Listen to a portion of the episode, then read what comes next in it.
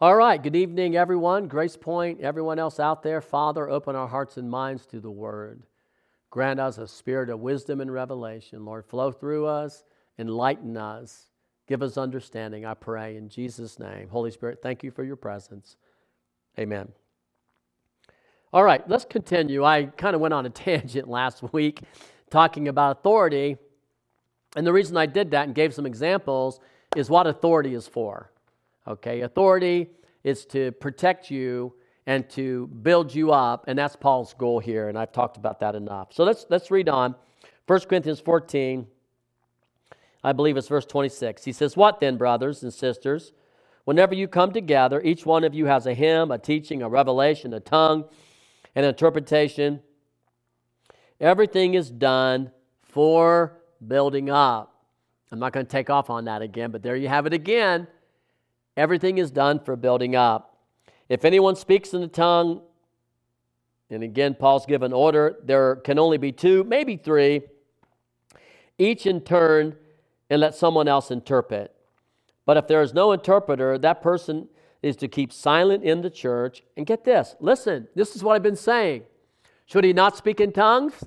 No. He should keep silent where? There you got that word again. Same as verse, uh, verse 19. In the church, keep silence. And get this, he says, and speak to himself and God, which tells you that speaking in tongues is building yourself up in the Holy Ghost, it's edifying yourself, and Paul encourages you to do it to yourself and to God. Doesn't he? Doesn't he say that? He does say that. Speak to yourself and God. It's powerful.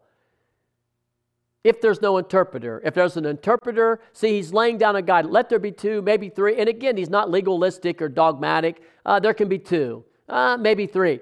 Does that mean if there's four, you've done wrong? No.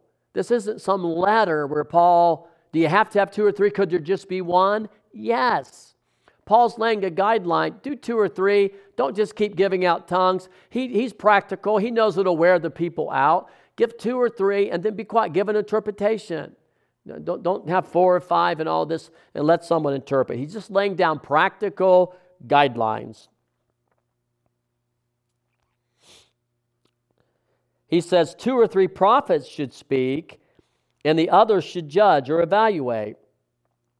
But if something has been revealed to another person sitting there, sitting by, the first prophet should be silent. He says, For you can all prophesy one by one, that everyone may learn and everyone may be encouraged. And the prophet's spirits are subject to the prophet, or the spirit of the prophet is subject to the prophets, since God is not a God of disorder, but of peace as in all the churches of the saints. There's beautiful things here. I love how Paul is so consistent, which makes the Word of God so internally consistent. So he says, if you have, let two or three prophets, again, he says two or three, not being rigid, two or three, prophesy. Now, does he mean you have to be a fivefold ministry prophet? What do you think? I don't think so, because here in the next verse, he says, You can all prophesy. He's talking about if there's two or three prophets or people that are ready to prophesy, you don't have to have the office gift of a prophet to prophesy. Again, the next verse, let everyone prophesy. He said, Let two or three do this. And then he said, You know, you, you can interpret, and then the other prophets, the, you know, can judge whether or not this is a word from God or not. Now, here's what I like it's very consistent. He says, if you're given a prophecy and then someone else has one, he tells you to defer to your brother or sister. He says, You be quiet. You're sitting there prophesying, and all of a sudden God gives something. If something's been revealed to another person, the first prophet should be quiet. Let him be silent, right? And let the other person prophesy. So Paul's just saying, put the other person first. Very consistent with this letter. Show love toward that person. Operate in love. Love is not selfish. Love doesn't prefer its own or seek after its own. You get quiet and you let that other person prophesy. And he says, and this is what I was talking about, he says, For you can all prophesy by one, one by one, so that everyone may learn and everyone be encouraged. He says, Don't say, Well, I couldn't be quiet. The Spirit was so powerful on me, I just couldn't be quiet. He says, No.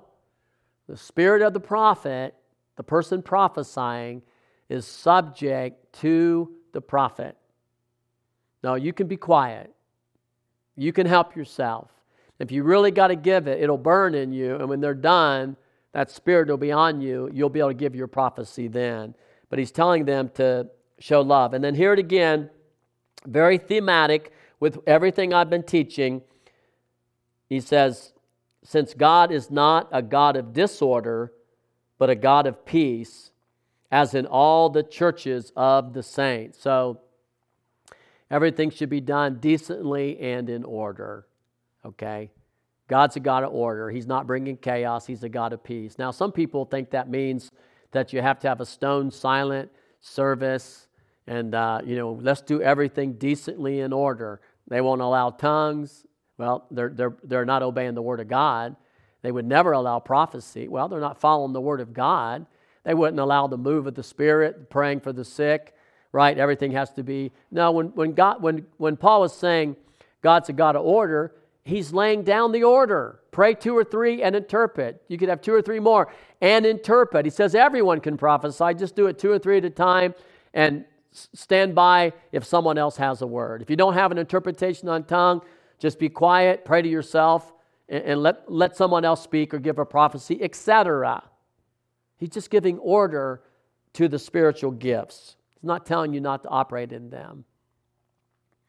I know uh, maybe teachers that don't understand the baptism of the Holy Spirit or the gifts of the Spirit, they may not understand this and they may befuddle the teaching, but don't be confused by it. We've laid this out very, very clearly. Now, honestly, I got this next. Paul's going to talk about women speaking in the church, and this is a big, big topic, and I think in order to cover that, I'm going to have to come back. I've only taught about seven minutes. I'm going to end right there tonight. We'll just stop right there. And I'll come back next week and we'll talk about women speaking in the church. And we'll stop right there.